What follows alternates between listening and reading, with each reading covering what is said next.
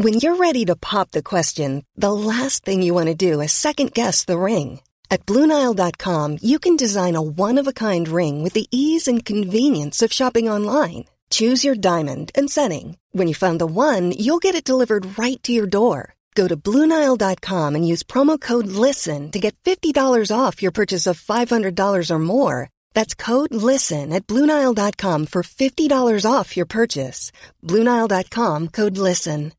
Hey, folks, I'm Marc Maron from the WTF Podcast, and this episode is brought to you by Kleenex Ultra Soft Tissues, your ally to help tackle your allergy symptoms this season. I love the change of seasons, but nobody loves pollen and all those other things floating in the air that make you sneeze during this nice weather. Kleenex Ultra Soft Tissues are hypoallergenic and allergist approved, so fight back against watery eyes and runny noses without worrying about irritating your skin. For this allergy season, grab Kleenex and face allergies head on. Welcome to Talking Business, a podcast produced in Melbourne, Australia. The podcast is available on the Acast app, the Apple Podcast Store, or wherever you go to get your podcasts. Or you can get it at the Business Acumen website at www.businessacumen.biz. I am Leon Gettler. My job is to review and monitor the week's news in business, finance, and economics. I bring it all to you every week. This is episode number 30 in our series for 2019, and today's date is Friday, August the 23rd. And today, I talk to James Cooper Jones, the CEO of exciting New Zealand born global digital ag tech company CropLogic, looking at its operations spanning Australia and the Pacific Northwest region of the US. And I'll be talking to economist Nicholas Gruen about his proposals for an Evaluator General. But now, let's talk to James Cooper Jones. James, uh, tell us about CropLogic, uh, huge agricultural technology company. Yeah, yeah. So CropLogic is a New Zealand company. Uh, so we spun out of the Institute of Plant and Food in New Zealand. So the Institute of Plant and Food is the CSIRO equivalent. So the Institute of Plant and Food, federally government, uh, federally owned New Zealand Research Agricultural Research Institute. We uh, spun out of that, uh, out of uh, the Institute of Plant and Food and, and remain partly New Zealand government owned by the Institute and then the New Zealand government directly. New Zealand government's very good at supporting their, their technology, so they've they've uh, uh, have quite a few innovation funds set up, uh, and of two of which are, are investors in CropLogic. Uh, but while you were owned by the New Zealand government, you're also listed on the Australian Securities Exchange. It's that time of the year. Your vacation is coming up. You can already hear the beach waves, feel the warm breeze, relax, and think about work. You really, really want it all to work out while you're away. Monday.com gives you and the team that peace of mind. When all work is on one platform and everyone's in sync, things just flow wherever you are. Tap the banner to go to Monday.com. Hey there, it's Michele Norris. I'm host of a podcast called Your Mama's Kitchen. When I travel, I'm usually looking for a way to find a taste of home when I'm not at home. And one of the things I love to do when I am at home is entertain. And Airbnb allows me to do that. When I was in California recently, I rented a house that had a great kitchen. And when we were sitting around the table, we were all thinking, we're in someone else's house. Someone could be in all of our homes as well. If you have a home, but you're not always at home, you have an Airbnb. Your home might be worth more than you think. Find out how much at airbnb.com/slash host. Absolutely. So we're listed on the ASX. Uh, it's a great Australian, uh, New Zealand, USA story. Uh, that is CropLogic. So although we are a new, very proudly a New Zealand company, uh, we also have a strong Australian uh, investor base and invest, uh, Australian management. And then we have a team uh, in the US. So we have a team of, of 20 agronomists and up and support staff up there in the US. Yeah, I mean, you so, you yeah. you uh, you've got uh, huge uh, produce in in the US. I believe you're the second largest state for irrigation water with, withdrawals in Idaho, which is the largest state of potatoes over there. Absolutely. So after being spun out of the Institute of Plant and Food in 2010, CropLogic did have a history of very research focused uh, and had some very good uh, uh, general managers and, and, CEOs who had PhDs in their field. So, in collaboration with the Institute of Plant and Food, they've really developed the technology well, uh, and and uh, we have a deep body of research instigated by the government. Probably end of 2016, uh, we went on to a commercialisation footing. So we looked at the, our markets where this technology had been is most applicable. Uh, and very quickly, the USA and Australia came up. Uh, we looked at the USA market and and uh, it was very attractive. So we launched the product there into Washington State, up near the Canadian border on the west coast in 2007. Uh, the, this season will be our second season in that market. And we've had a fivefold increase in the take up of our technology. So as you say, now preparing at the end of 2018 for the 2019 season. Uh, it's winter up there, as we know, in, in North America. We're, we have set up an office in Idaho. So, as you say, that's a, the second largest uh, irrigating irrigation state in the US in regards to water draws, and then also the largest producer of potatoes. Uh, and we're in the process of evaluating where we. I'm just back from the US with meetings in Oregon, and uh, increasingly confident we'll, we'll have an office in Oregon next year as well to offer the product into Oregon. So we're growing rapidly uh, in the Pacific Northwest, uh, and the markets there are, are, tremendous. I mean, they're, they're uh, massive markets, very sophisticated growers. And it's, it's a credit to the work that's been done that they're seeing value in what we're doing. So, so what are the what are the big target crops? I'd imagine citrus, almonds, and wine, grapes, and olives would be quite big there, wouldn't it? Yeah, look, uh, our technology and and it kind of speaks to Leon the, the, the benefit of, of having the, the strategic partnership. I often get asked what what is CropLogic done right. We have a, a, research partnership and have technology out of the Institute of Plant and Food, so one of the best uh, research institutes in the world. We also have partnered with agronomists, so the farm scientists. They're the fellows that have got the agri agri degrees. They've been uh, servicing clients with their agronomy skills for, for many many years. We partnered with a group up there in Washington State. So some of those guys have 35 years of experience. That's produced a very robust uh, product. So as we go to each region, Leon, to tell you what our target markets are, uh, target crops are, and to answer that question, now they're determined by the regions that we go. So in Washington, the big crops are row crops, so potatoes, onions, and carrots, but they also have a lot of cherries. And they also have a have a quite a strong wine industry. So they're the key crops in Washington. In Idaho, it has a big dairy industry, and of course, as I mentioned, the potato industry. So their dairy industry is unlike, I guess, Warrnambool, unlike Kiewa Valley, in that it's largely feedlot type arrangements where the where the fodder is grown off off site. Uh, they're not grazing cows. Uh, so we are targeting the forage market uh, there in Idaho. As we move to Oregon, biggest pear producer, we're doing uh, apples and pears in Washington, so that's easy to translate that knowledge. Uh, they do a lot of berries and a lot of wine. And then we're seeing some of the exotic crops come on the on the on the radar, such as hemp. Uh, quite a large explosion of hemp uh, there in in Oregon. Uh, so we're in, they will be the target crops for us in Oregon. But exactly as you say, in Australia, in our Mildura office, very citrus, very almonds, very viticulture, uh, wine and table grapes or viticulture focused. Uh, so tell us about the how, how does your technology work in the, in the agriculture industry? Sure. So CropLogic has three digital ag tech products. We have CropLogic Real Time, CropLogic Aerial Imagery, and CropLogic Predict. So CropLogic Real Time is a system of soil moisture sensors that then provide those readings to a desktop and mobile app, and that allows the grower then to have in their palm uh, minute details of how their water moisture is is uh, uh, soil moisture is is reacting. So we have uh, sensors that go down anywhere between two feet and five feet into the soil. We'll, we'll put down different uh, soil sensors depending on the crop type, because every crop Leon has their root system at the right at the different uh, at a different level. Then every soil type absorbs water differently. So the object of the game is not how much water you put on, but getting that moisture down to where the root ball is, to where the root system is. So every plant and every soil uh, type is going to be different, hence why you need a, sen- a system of, of remote sensors. Uh, we do aerial imagery, so we use infrared and near infrared aerial imagery. We fly fields Uh, in every year in the US, we fly an area about the size of Bangladesh, about 114,000 square kilometres. We take air, so uh, infrared aerial images. So a healthy plant will give off a different infrared image than a, non, a non-healthy plant or a stressed plant. So that allows us to produce images for growers that shows the area of their field that is stressed that may not necessarily be uh, visible by the naked eye.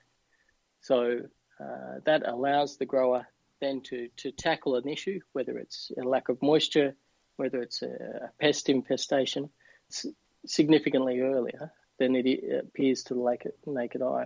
Sometimes that's one to two weeks. So when you're talking about a growing period for a, grower of, of, say, a potato crop that's 16 weeks, you lose two weeks. You're, you're losing a significant amount of time of the optimum growing period. With this technology, that allows growers then to to uh, tackle these is- issues and get the optimum uh, growing days uh, from each of their crops. Well, that would mean the, the growers would have to be right across the technology too. So that's where I guess it's a good segue to say that what is a, a, point of difference, I guess, from us to other systems, Leon, is we also have the agri sales and, agronomy support. So we have agronomists uh, that that uh, will visit with a client and and also be looking at the data, whether it's soil moisture or whether it's aerial imagery, to stand side by side and say, well, look, I think you have an issue there. Uh, I think these are the the the the, uh, the remedies that you may like to consider. So it helps. Certainly, someone said to me, for AgTech to work, it needs to be very robust data, but it needs to tell the grower what they need to do by the click of a button. And that's certainly our modus operandi with, with our, our digital systems. So our, our interfaces are very user friendly. It's immediately clear to the grower what, what the trends are. But then we follow that up with after sales service and agronomy support uh, to help the grower interpret that data even further. And growers have taken to this quite well? Absolutely. So, as I mentioned, uh, launched the product from an Australian New Zealand perspective. The US market is massive, but commonly known to be an incredibly hard market to crack and get a foothold.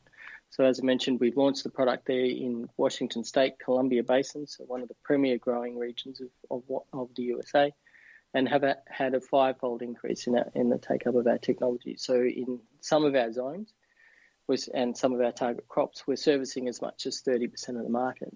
So that's just astounding, really, in two seasons. Uh, we're seeing then uh, that has led us on that journey to uh, have uh, requests and, and, interest in our products out of Idaho and now Oregon, and that's why we're setting up our offices. We cracked the Australian market, set up the office there uh, just this season.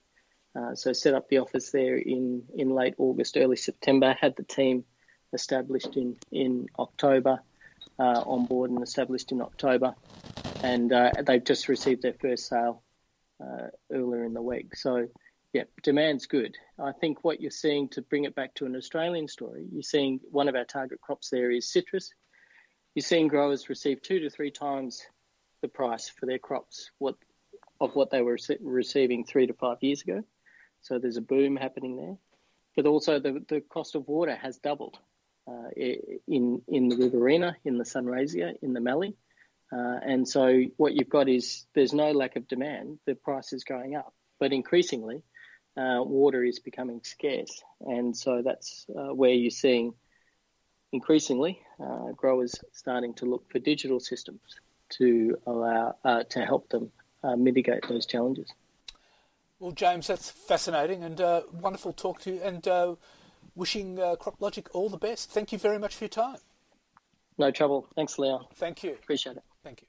Now let's talk to economist Nicholas Gruen. Nicholas Gruen, you're giving a talk this week entitled Skimming the Surface or Plumbing the Depths. Who are you giving it to and what's it about? Um, I'm giving it to the Australian Marketing and Social Research Conference. And uh, I think they're pretty interested in some of the work I've done or some of the uh, arguments I've been making for an evaluator general in government and generally promoting evidence based practice. Uh, and uh, I wanted to talk to them. Uh, so, so people who do market research uh, often have focus groups and things like that. And the title I gave it, which is Skimming the Surface or Plumbing the Depths, refers to something which is sort of I've been ruminating on for some time, which is that the way our systems work. Um, I guess this, yeah, this is kind of what you expect, I suppose. The way our systems work, everyone in the systems want to, wants to get on with uh, with with uh, what's going to reward them. That tends to produce a rather superficial approach. Let me give you an example. When people ask me, well, people often ask uh, me about my views about interest rates. And the question that seems to me to be the most important is should the Reserve Bank move interest rates up or down? The, and the, but, but the question that people spend their time talking about is will the Reserve Bank move interest rates up or down? Now, you can see the difference, and you can see how, in an economy where it really matters whether you can guess what the central bank is going to do uh, on the relevant Tuesday of each month, you, you you're going to be much more profitable if you can predict what the what the Reserve Bank will do. And so the more important question of what the Reserve Bank should do somehow becomes much less interesting to all those people having business lunches than what will happen. And so my talk is going to uh, talk about that phenomenon, and it's going to talk about that phenomenon in a couple of areas. One is focus group research, and the other is the evaluator general, or the way in which we pursue evidence-based policy in uh, government, but also also in business.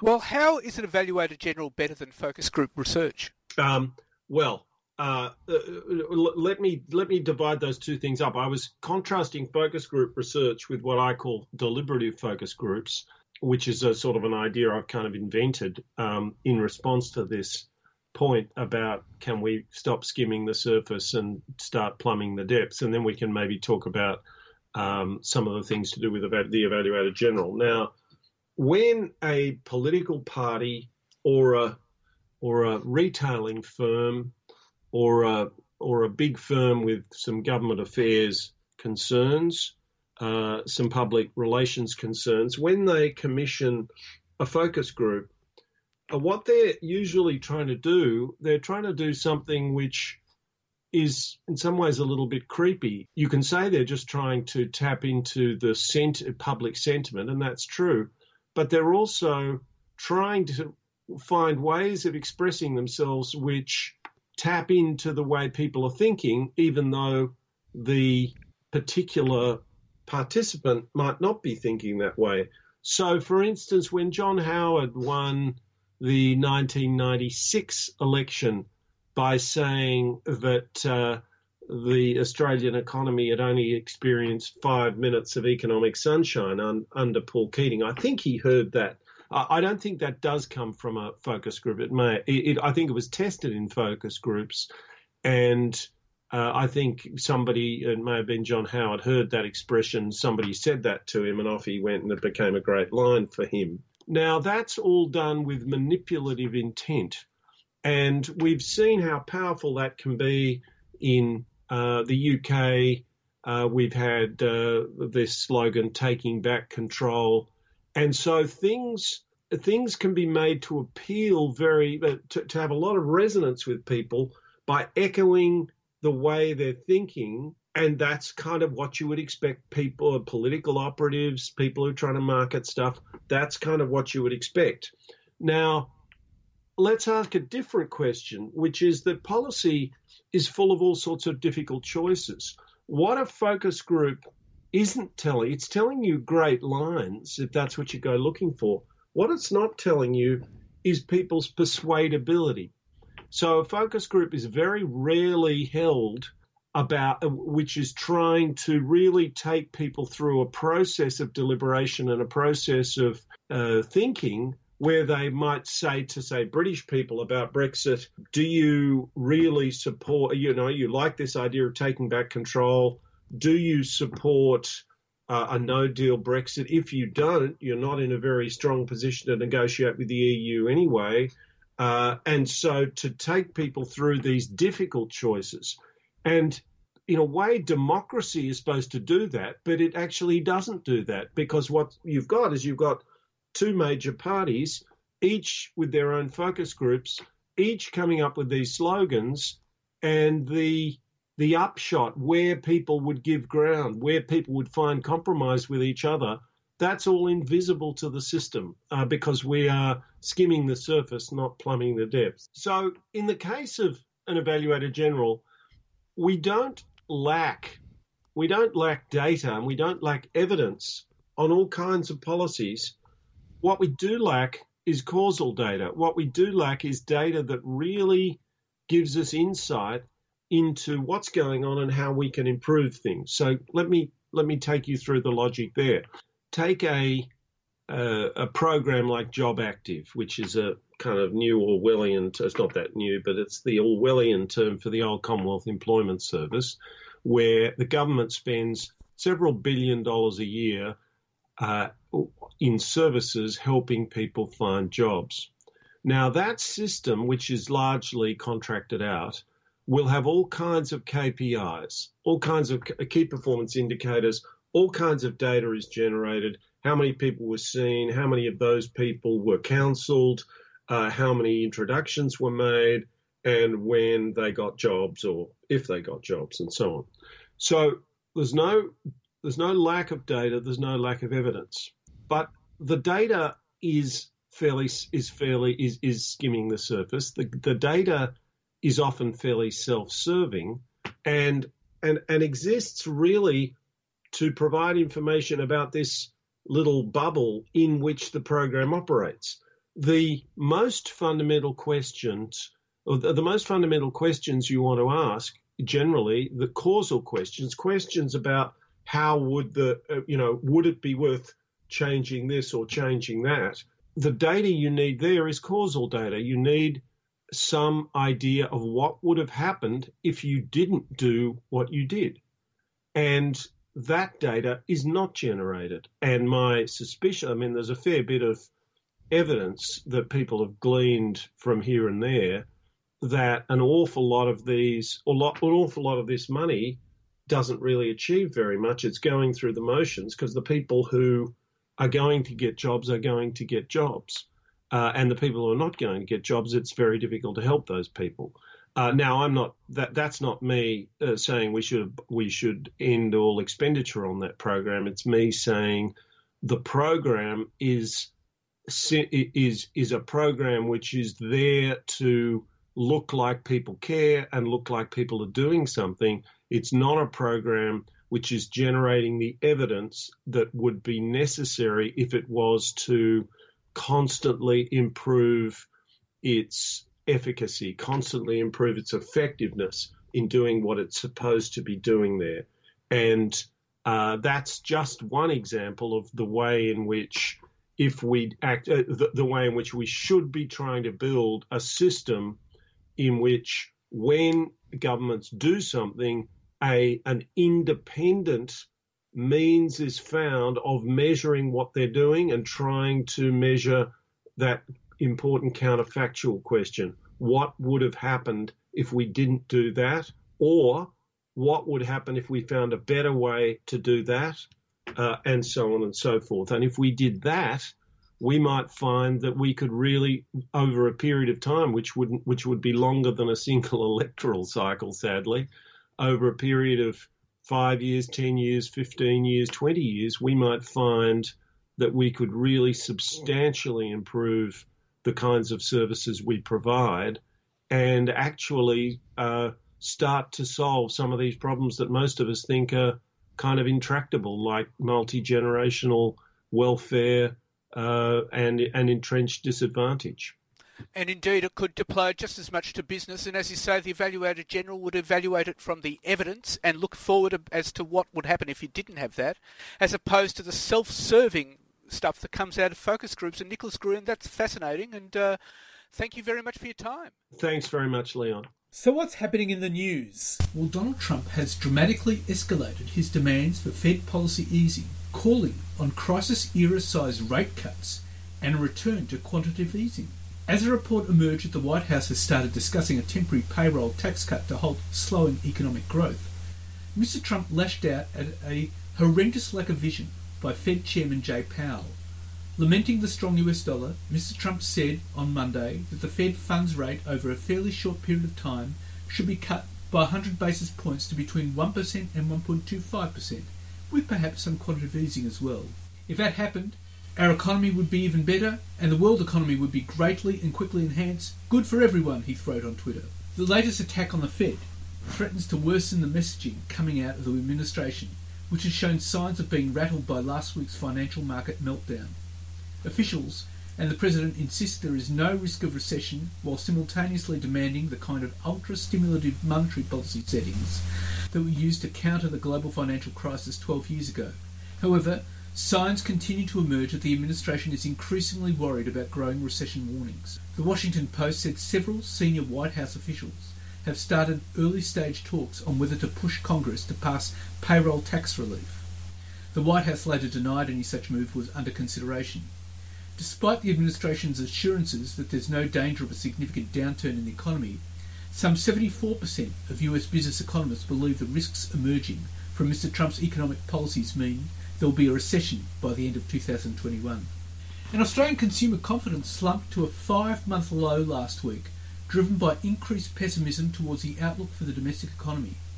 The ANZ Roy Morgan Consumer Confidence Index fell 2.3% to 112.8, leaving it at the lowest level since late March. And spending across the Australian economy fell for a second consecutive month in July, according to new data released by the Commonwealth Bank.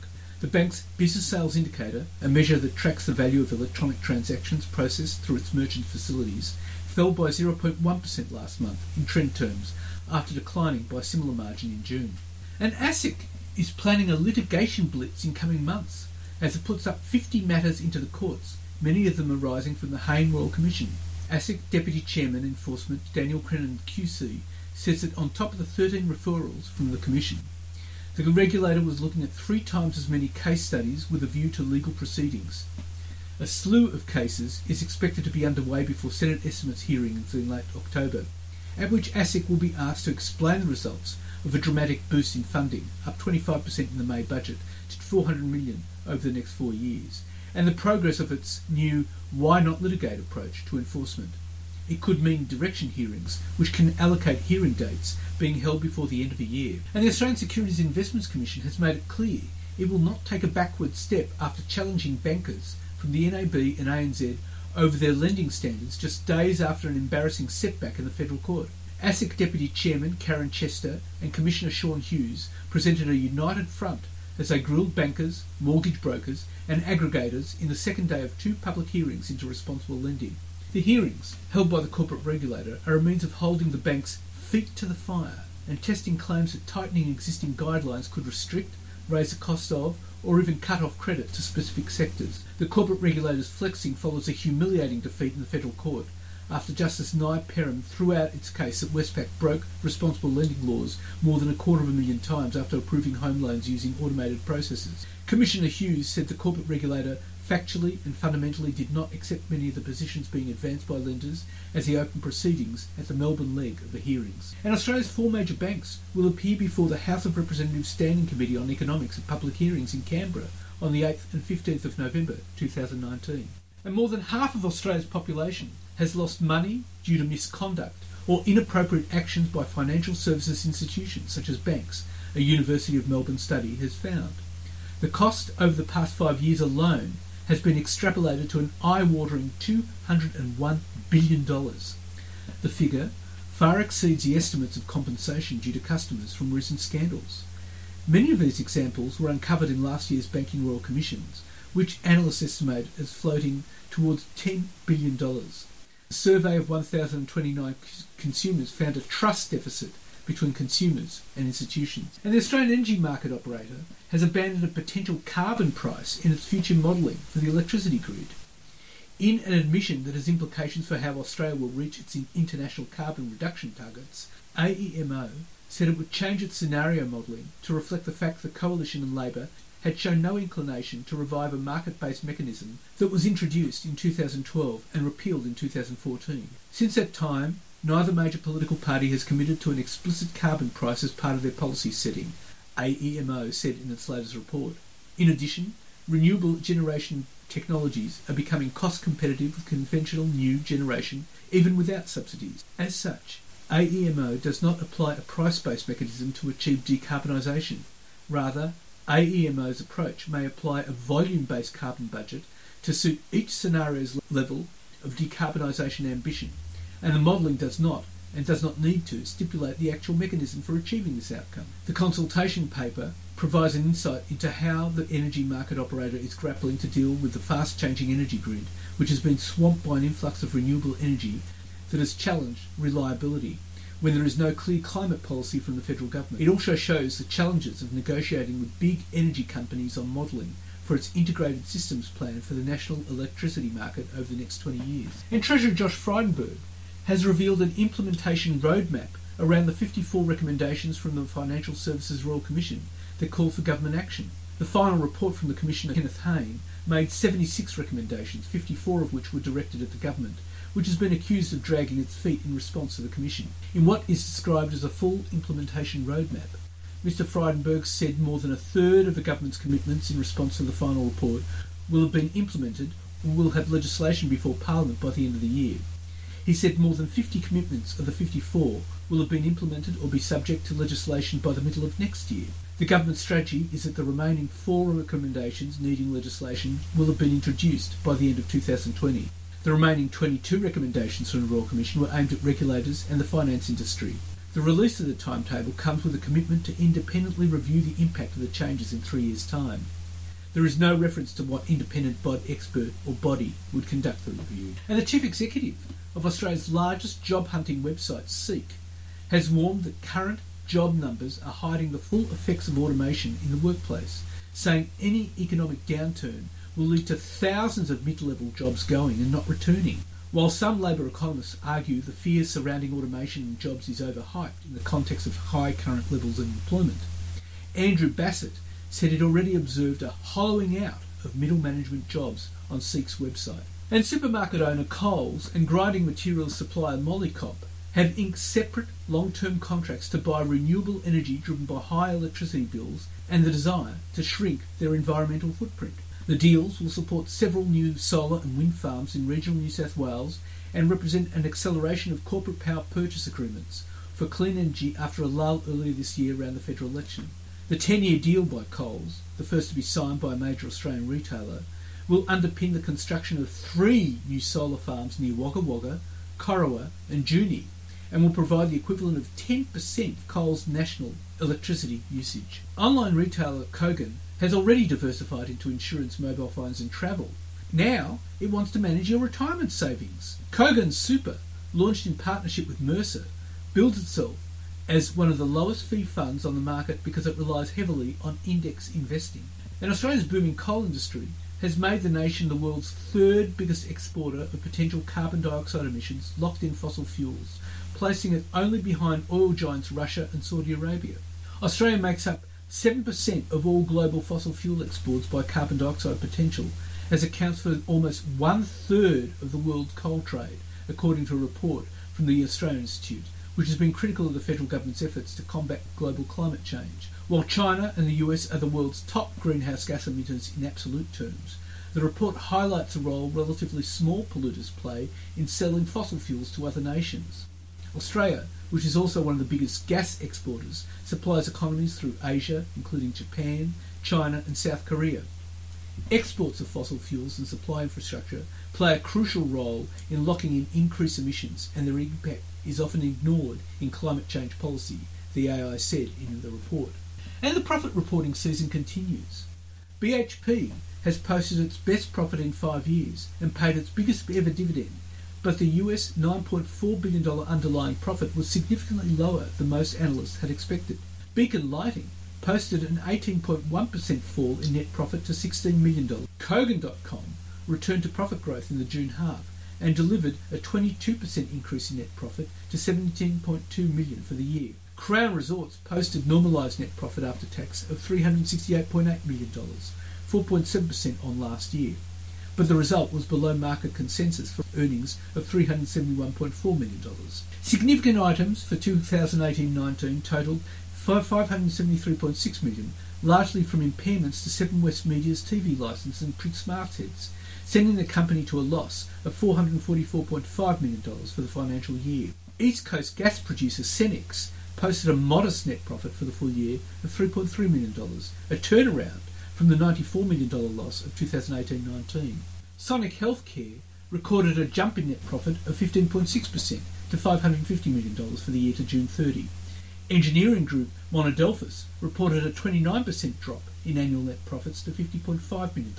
Seek reported a full year net profit of 180.3 million, up 245% from last year, primarily due to impairments in the previous financial year. Underlying profit, excluding significant items, was up marginally to $229 million. Oil Search net profit jumped to US $161.9 million in the six months ended June 30, up from 79.2 million in the year earlier half, which was hit by the impact of a major earthquake in PNG. Wheel Drive Accessory Group's ARB Corporation's net profit climbed by 12.1% to 57.1 million in 2018-19. Health insurer NIB posted an annual profit of 149.3 million, up 13% on the previous year. Beach Energy's profit for the year ending June 30 surged to $577.3 million, up 190% from the previous year, which was impacted by acquisition costs and an asset write-down. Revenues jumped 64% to 2.08 billion due to a 55% increase in output as well as higher oil and gas prices. Sydney-based Lendlease said earnings before interest, tax, depreciation and amortisation dropped 30% to $1.25 billion last year, and after-tax profits slumped 41% to $467 million. BlueScope produced a full-year net profit of $1.02 billion. Netwealth has reported a full-year net profit after tax of $36 million, a 24% increase over the year as its funds under administration continue to increase. Saracen Mineral Holdings reported a 22% rise in profits to $92.5 million. Toilet and tap maker GWA unveiled a jump in full-year profits, heavily fueled by the sale of its locks and doors division, of $95 million compared to $54 million. Reproductive technology company Virtus Health's net profit was down 7.8% to $28.4 million from $30.8 million. Domino's Pizza Enterprises missed earnings guidance with underlying earnings before interest and tax rising 7.2% to 220.8 million, well below guidance of 227 million to 247 million and consensus of 226.7 million. The A2 Milk Company's earnings before interest, tax, depreciation and amortisation was up 46.1% to New Zealand 413.6 million. Gas pipeline owner APA Group has posted an 8.8% increase in net profit for the full year of 288 million in the 12 months ending June 30 from 264.8 million dollars a year earlier. Diversified developer Stockland's profit was down 69.6% to 311 million dollars. Global engineering group Worley's annual net profits more than doubled to $151.9 million on the back of a $4.6 billion US acquisition. Logistics software group WiseTech's earnings before interest, tax, depreciation and amortisation rose 39% to 108.1 million for the year ending June 30. Amcor announced net income of US 430.2 million, down from US $575.2 million.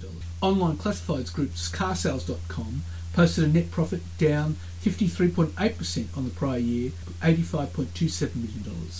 And Macmillan Shakespeare Group reported its profit in fiscal 2019 rose 26.6% to $63.6 million. And that's it for this week. And next week I'll be talking to Dan Springer, the CEO of DocuSign and the company's e-signature business. While environmental benefits are part and parcel with DocuSign's product offering, Dan's personal interest in and commitment to philanthropy in the area of environmental causes pushes him to take the company's corporate social responsibility pursuits to the next level. And I'll be talking to AMP Capital Chief Economist Shane Oliver, reviewing the profit reporting season. And of course, I'll be bringing you all the week's news. In the meantime, you can find me on Twitter at TalkingBizBRZZ, on Facebook, and on LinkedIn. And if you want, leave a comment. Have a great week. Take care. Be good. And looking forward to bringing you Talking Business next week. Imagine the softest sheets you've ever felt. Now imagine them getting even softer over time. That's what you'll feel with Boll and Branch's organic cotton sheets. In a recent customer survey, 96% replied that Boll and Branch sheets get softer with every wash. Start getting your best night's sleep in these sheets that get softer and softer for years to come. Try their sheets with a 30-night guarantee. Plus, get 15% off your first order at bollandbranch.com. Code BUTTERY. Exclusions apply. See site for details. Hey, folks, I'm Marc Maron from the WTF Podcast, and this episode is brought to you by Kleenex Ultra Soft Tissues, your ally to help tackle your allergy symptoms this season. I love the change of seasons, but nobody loves pollen and all those other things floating in the air that make you sneeze during this nice weather. Kleenex Ultra Soft Tissues are hypoallergenic and allergist approved, so fight back against watery eyes and runny noses without worrying about irritating your skin. For this allergy season, grab Kleenex and face allergies head on.